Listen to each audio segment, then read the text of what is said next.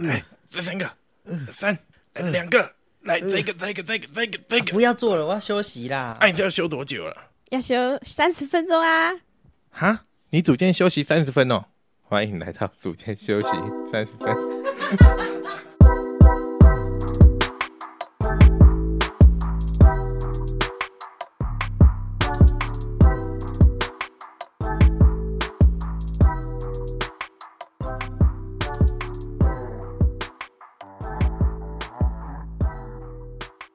好来哦，耶！嗨，大家好。哎，我先把手机关静。啊，我也要，我手机底下就会震动，我妈一定会打电话。有人，那没跟没有跟他讲，晚一点回去。还没啊？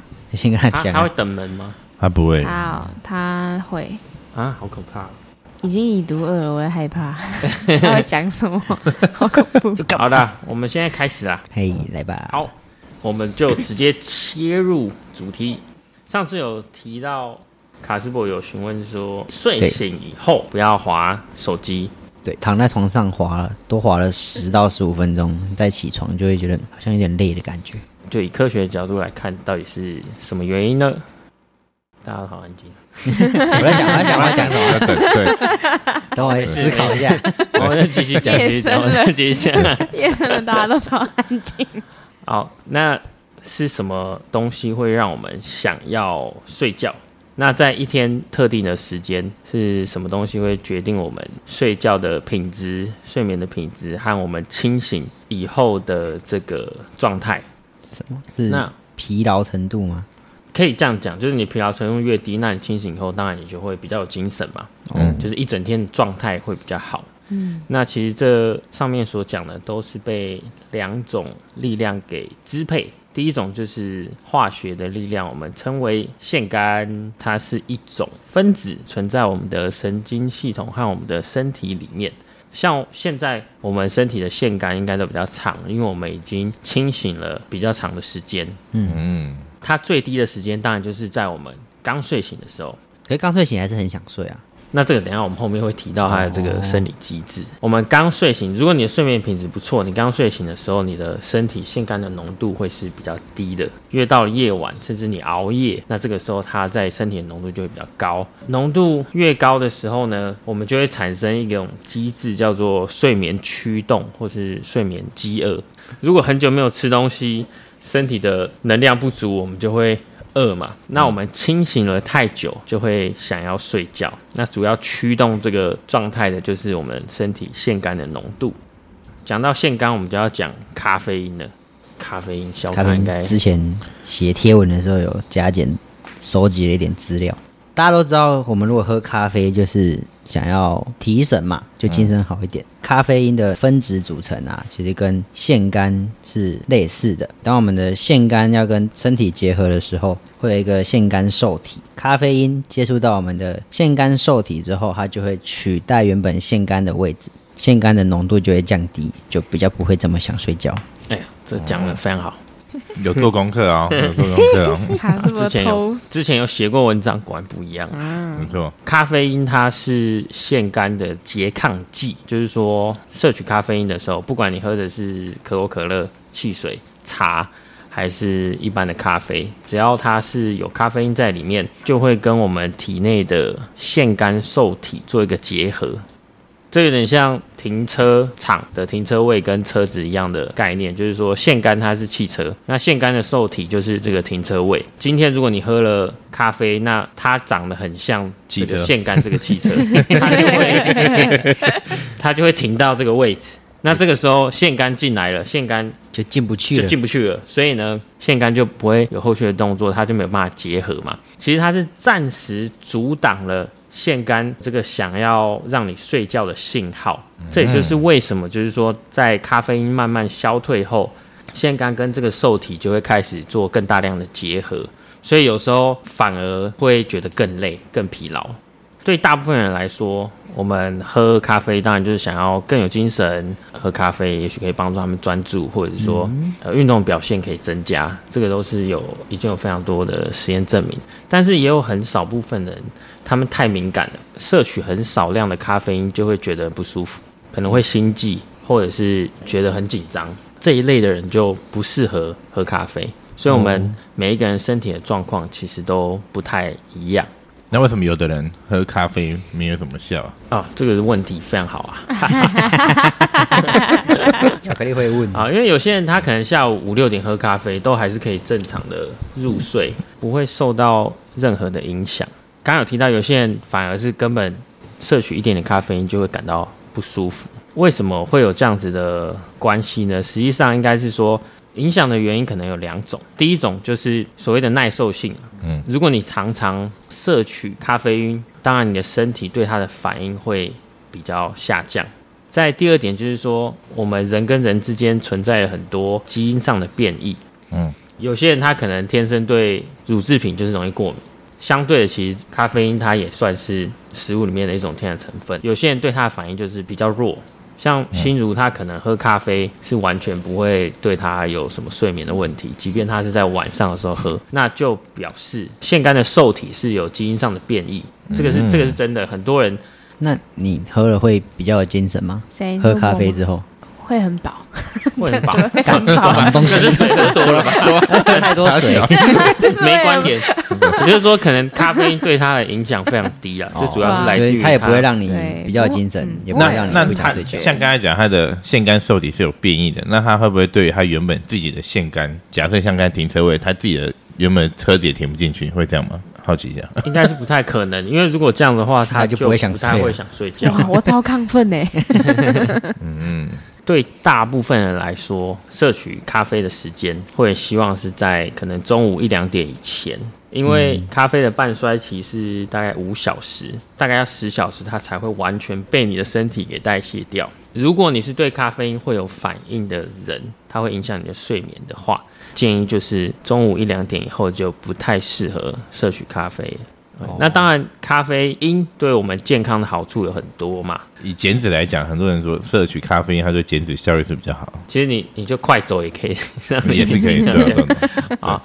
但是其实对某些人来说，他对健康是一个负面的东西，他可能会让他血压太高。这我们刚刚前面有提过较比较敏。感的话，对，因为每一个人对于每一种食物的接受度都不同，嗯，所以大家要自己去尝试，找到比较适合你的喝咖啡的时间，或者说，也许喝咖啡根本完全不会影响到你，那你下午晚上喝那就没有关系。嗯，你们有这样的经验吗？可能平常我都十二点睡，就硬撑撑到两三点，或甚至就直接搞一个通宵。巧克力应该常有吧，就是打麻将之类的。四五点才睡，不，嗯，不会了，不不会很长，一个礼拜一次吧。那个很长，好，我是我靠，这超累。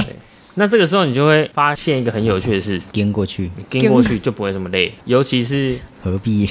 到太阳出来的时候，真的对就会精觉得哎精神就恢恢复了。好了一点。上次打麻将卡数也是一两点，突然就觉得很累，到三四点突然精神很好，还要说继续啊哎我还可以啊，我还可以。对，还有一段会突然沉静，然后就不太讲话，然后就安静突然就精神亢奋。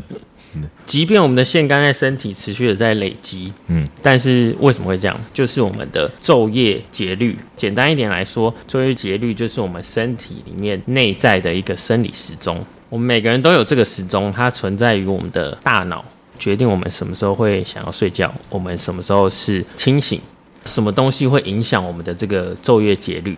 是光线吗？光没错，哦上一集有认真听，哦没错，没错，就是阳光。阳光跟我们一般所谓的灯泡的光是不一样的。听起来这个东西很简单嘛，就是有光了，日出而作，日落而息的这种概念。但是还是有非常多的人晚上睡不好，所以我们接下来要再深入讲一下这个睡眠生理时钟跟光线的关联。部分的人是不是就是在太阳升起的时候准备起床？以前可能五六点，五六点起来跟我们七八点、八九点，就是在日出是好早。日。出以后一到三小时内，绝大部分人就会起床嘛。嗯嗯有一些人他是我要排夜班，大夜班之类，或者是呃飞行有时差，他去不一样的国度，这部分我们在后面会再做讨论。嗯，好的伏笔。那我们接下来就会讲荷尔蒙。你们知道荷尔蒙是什么吗？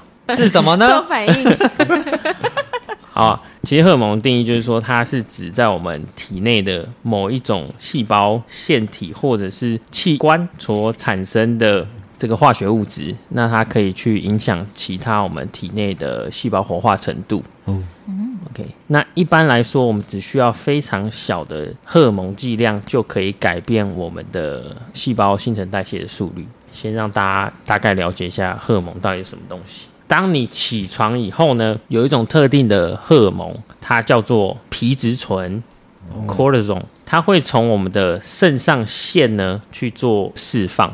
那还有另外一种荷尔蒙，就是我们的肾上腺素。从我们的肾上腺和大脑做分泌。不管我们是被自己的妈妈叫醒，还是你自己起来的，肾上腺素和你的皮质醇呢，都会在这个时候提醒你全身现在我们的心跳要加速了，肌肉要开始紧收，可能要去上学、上班了。嗯大部分人对他的印象应该都是他与压力之间的关系，就是我们受到力荷尔蒙，对我们受到压力的时候，它会分泌比较多。那我们一天生活中都会经历不同的压力来源，嗯，可能说啊，忽然被车撞了，哦，那 哦那可能分泌的就会比较多嘛。嗯嗯嗯，比较轻微的，其实主要的是肾上腺素，心理反应比较大的时候才会是带动肾上腺释放皮质醇。OK，、啊。所以皮质醇哦。长知识了，当这个皮质醇开始分泌，同时呢，它会设定我们的身体里面的一个细胞的一个计时器。那这个计时器会存在我们的神经系统里面，大概十二到十四小时以后呢，它就会开始分泌另外一种荷尔蒙，刚好相反，会让我们想要睡觉的激素，就称为褪黑激素。哦，好像看过很多人都会吃褪黑激素，没错，褪黑激素它是从松果体里面分泌出来的。我们清醒的这个信号，我们的 cortisol 开始被触发分泌了以后，同时会触发我们晚上想要睡觉的这个褪黑激素的信号。如果你是越晚起床的人，你就越晚褪黑激素才会开始工作。OK，所以这是我们生理时钟运作的一个机制。有人会问说，哎、有些人他会吃褪黑激素来帮助他睡眠。有一个睡眠科学家叫做 Matt Walker，他有出了一本书，有中文版的，叫做《我们为什么要睡觉》。里面有提到，就是说市售的这个褪黑激素，一般它瓶子上所标示的剂量和它实际上测出来的都有非常非常大的差距。那往往这些剂量都是远远超过于我们人体所需的分量。嗯所以如果你要额外摄取褪黑激素的话，可能也要稍微注意一下它里面的含量。依照我自己的经验，是我比较不会推荐一般人去做这件事，因为我以前也有吃过一阵子，因为那时候常常要去不同国家出差，然后你的生理时钟会比较容易乱掉。呃，我个人的经验是，吃了它的确会让我比较容易入眠，可是我没有办法睡很久，三四个小时我就会醒来。褪黑激素其实它不适合青春期以前的人去额外的摄取啊。褪黑激素它有另外一个功能，就是抑制青春期的开始。也就是说，在青春期以前，我们的褪黑激素不是说只有在醒来的十二到十六个小时以后才会分泌，像我们一般成年人是这样子，它是一直在被分泌的。年纪比较小的小朋友，还没有青春期的，不建议摄取额外的褪黑激素。那额外补充过多的这个褪黑激素，也可能会引起影响，因为它是荷尔蒙的一种，所以它会影响我们体内其他的荷尔蒙系统，因为这些东西都是会有相互影响的。大家知道一些原理跟这个机转以后，自己去做尝试。OK，所以昼夜节律、皮质醇、褪黑激素这些，我们刚刚前面讲的都是身体内部会发生的，它是属于内生性的东西。也就是说，如果我们今天在完全的黑暗之中，又或者我是二十四小时明亮的一个地方，分泌的节律它都还是会继续运作。但有一个特殊的感官，它也会引起我们的神经系统，决定何时要开始分泌我们的皮质醇。在一般情况下，我们醒来以后发生什么事？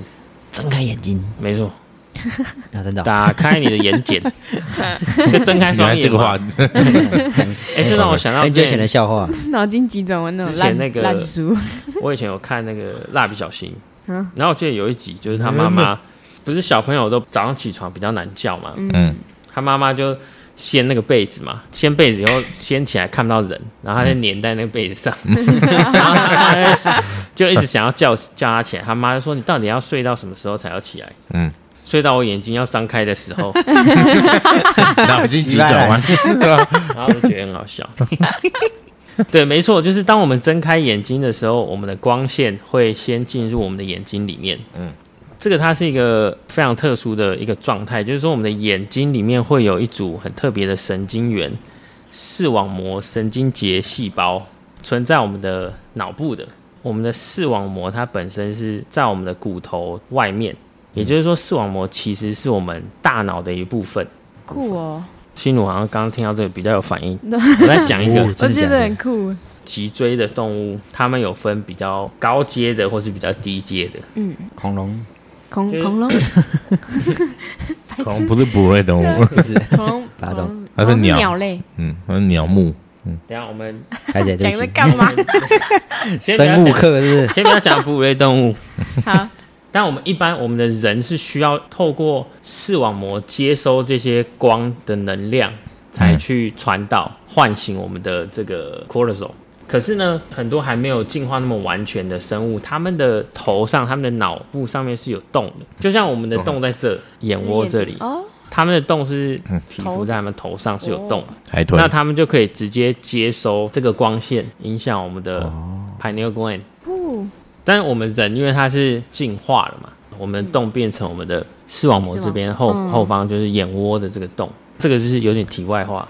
好，当我们的光线进入眼睛的时候呢，刚刚有讲过特定的这个群体叫做视网膜神经节细胞。简单一点讲，就是说呢，我们这个视网膜神经节细胞在我们一张开眼睛，光线进来的时候呢，就会发送信号到视交叉上颌的这个时钟里面，主要是为了想要设定我们的皮质醇和我们的褪黑激素分泌的时间。节律不对的时候呢，你的心血管健康、代谢都会出问题，然后也会容易引起痴呆症，或者是你会忧郁，会有很多负面的影响。我刚刚讲了这么多，那我们到底可以做什么？我们应该要怎么做才可以得到更好睡眠、更健康的身体嘛、k 那也就是说，当我们醒来睁开眼睛的时候，如果我们在一个很黑暗的房间里，哎、食物来哦，要不要先吃？先拿出来呀、没关系，拿出来爽一下，不先录完了？先录完了啊，先录完边录边再吃啊边吃边录啊。今天是深夜录节目，谁这米肠糯米肠放下面，糯米糖，赶快就定位，塑料袋不要咕噜嘎啦。在那边吃东西，好，现在是晚上的十一点，我们正在宵夜时间。大家如果听到有人嘴巴在咀嚼的声音，请多包涵。好，那我就继续讲。好。然后我刚刚讲到什么？哎、讲到如果在一个很暗的房间里面，丢啦！如果我们醒来的时候，你是在一个很黑暗的房间里面，那代表什么？代表光线不足嘛，就没有办法正确的去触发我们分泌皮质醇跟我们后面的褪黑激素嘛。所以前面卡斯贝有提到，起床后使用手机到底是好还是不好，就可以回答这个问题了。我们眼睛里面的神经元呢，会去设定我们的生理时钟。这些神经元它当然不知道现在的光线是手机的光，还是我们日光灯的光，日出还是日落，只会对特定的光线和光的量产生反应。实际上，也就是我们的太阳光才会有一个比较好的反应，尤其是在太阳在我们空中一个比较低的位置的时候呢，因为在那个时候，我们的太阳里面的蓝光跟黄光的比例呢，刚好是会驱动我们这个神经元来设定我们生理时钟的一个最最佳的时间，才会去触发这些呃细胞的活性。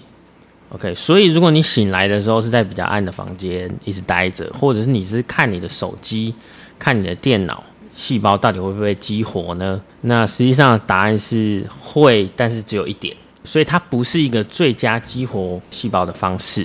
嗯，就是说，如果你想要一整天起来都有一个最好的状态的话呢，我们会建议就是说，你起床以后，尽量让你的眼睛可以接触阳光，而且是越接近起床以后越好，而不是说等了三四个小时、四五个小时。对哦，那我们去室外会比较好，因为如果你在室内接触太阳的光的话，大概需要呃五十倍的时间。那如果你在室外的话呢，大概五到十分钟就可以了，即便是阴天也是一样。那我们一般去辨别这个光线的这个量能叫做 lux，一般我们可以直接去手机下载一个叫做 Light Meter 的 app，那就可以知道有多少 lux。最理想的呢，就是太阳自然光。那当然，我不是说出去的时候已经中午十二点，那就太晚了，它的那个光线的比例就不对。嗯，除了我刚刚讲，你们自己有听过，就是光线对于我们的人类会造成的，不管是正面或负面的东西嘛？就最近看一个新闻，是韩国之前有一栋百货公司倒塌，就被压在那个瓦砾底下的那个是什么？他不算，他们他也没有死掉，生还者。对，生还者他要转述说，他就一直在那个很暗的环境嘛，他以为时间才过三四天，可是实际已经十几天了。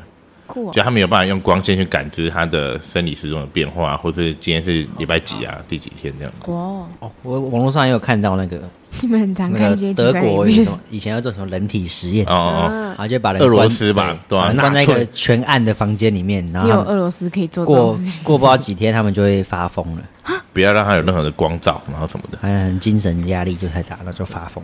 好恐怖！你们对怎么都因为它会看这种影影响我们片？的，刚刚有提过，它会影响我们荷尔蒙的分泌。嗯，啊，如果盲人怎么办呢？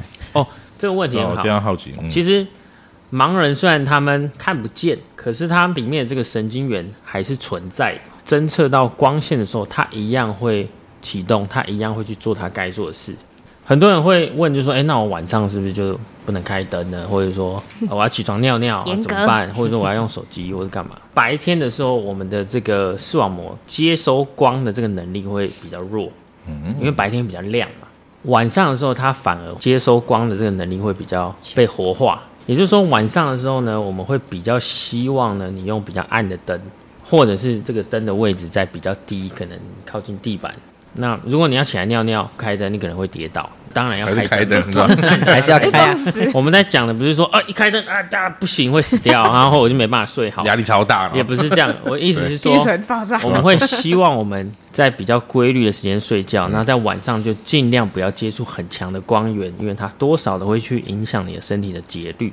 如果哦会赖床的人，可以在你要起床的前一小时先开灯，眼睛是合起来的，光线能透过你的眼睑到你的视网膜里面，嗯。去传递这个讯息。啊，他们做的这个实验蛮特别的，就是找了一堆青少年，比较晚睡晚起的类型嘛，青少年，青少年，对，嗯。容易熬夜。巧克，力，巧克力青青少少年青少年，容易熬夜，他们提早一个小时帮他们开灯。事实证明呢，用这样子的方式呢，减少了他们赖床晚起的这个状态，也比较早睡觉。不会，你们拿棉被盖着，然后继续睡。那不行啊，那你样不会光线就被遮住了，一定要有光线是可以进入我们的进入我们的眼睛，哦，所以要叫小朋友起床了，把棉被都扯。不然你也可以，不然你也可以把他脑挖一个洞，然后让直接三只眼，可以，恐怖。照到他的 pineal gland 上面。就拿一个电钻啦，再 睡睡，巧克力好可怕，巧克力在看一恐怕可怕的东西。恐怕。恐怕。感对啊，好，那再来就是午觉吧，你们有睡午觉的习惯吗？有我没有超级爱我完睡全没有觉。啊，我中午都不会想睡啊。我我不知道，我完全不想睡。以前高中会啦，可是现在高中会啊这个年纪高中一定会不会啊。这个年纪，你不是青少年，我大学后就没有在睡午觉，那时候真的太累了，每天七点起床是有办法啊。好强啊！七点起床高中啊还好吧？靠，没有，高中六点起床，高中啊，我想到六，点还好啊，高中大不然要多早家六点就起床。对啊，所以就会想睡午觉五，点半。我要读书哦，以前惨呢，以前睡一下，然后半夜要起来看书。对，啊，不然就是半夜半夜那一趴没有念完，就变成五点四点要起床，对，早上还要考试，好累超累。考试然后整天要交一堆作业。对啊，太烦了，有烦的。现在叫那个叫那些老师在体验高中生活，他们好可怜也必要。好啊，祝福他们。可他们老人睡需要的睡眠时间可能比较短，没差，起来开心。有些人他小睡起来会觉得非常有精神，嗯那像我自己以前在呃做一般上班族的时候，就是呃八点八点到九点之间会到公司嘛，嗯只要我中午吃完饭没有小睡一下的话，我下午是大概三四点我会超级超级想睡，就是会点头那种，没有办法，真的没有办法工作。小睡是差不差不多多久？基本上小睡就会是希望是在一个小时以内，尽量不要超过一个小时，因为嗯我们不会希望它是一个完整睡眠的周期。那一个周期大概就是一点五小时嘛。我们睡一个完整周期的时候，你起来你反而会觉得更累。多少时候午觉睡超过一个小时，就会继续再睡下再继。续睡，我会睡到隔天早上。呃，有一些人他们可能觉得小睡不会让他们比较有精神的人，嗯我建议他们可以透过像这样子冥想或者放空的方式呢，就是有意识的让我们的身体、心理进入一个比较放松、休息的状态。嗯好，你可能会睡着，可能不会睡着，但都不重要。这样你可以这种东西是可以透过练习去增强的，让你的身体、大脑去休息。就睡眠的这个部分啊。今天这集学到了、哦、很多应该是最主要就是两个啦。光线我们，希望早上起来的时候接触到太阳、自然光，这非常这非常重要，大家可以去试试看，你会觉得你的精神比较好。一起来就脱光，然后直接站到阳台上不。用脱光，你只要眼睛脱光接触到，那听他就他就说身体不会那个了眼没？睛视网对膜，你的皮肤不会对这个有影响啊。可是那个起起床脱光会被人家叫警察吧？种，我到阳台。那一个仪式就对了，我 对啊，要脱光就。一一早起来可以到阳台或者把窗户打开，让你的眼睛接受一些早晨的光线。那另外一个就是说，我们睡前尽量不要呃接触太强的光线，尽量让你的睡眠是保持一个规律的节奏，不要一下六点晚上六点就睡了，巧克力，等一下半夜三点才睡，那这个时候你的生理时钟就很难去调节这些荷尔蒙，那进而会对你的健康造成很多负面的影响。大家就可以利用我们讲的方式，得到更好睡眠、更好的休息，生活品质会更好。那我们之后组间研究室下一个主题，这样继续延伸吗？嗯，但要继续延伸啊呢我觉得可以延伸起来。然后我们讲荷尔蒙，然后三个人一人找一种激素，就是荷尔蒙与重训相关联。好啦，我们今天 渴死，就这样啦。就好，啊下次再见。见，拜拜再见。拜拜。晚安晚安，晚安。现在十一点四十二分，大家晚安，拜拜，晚安。中原标准时间。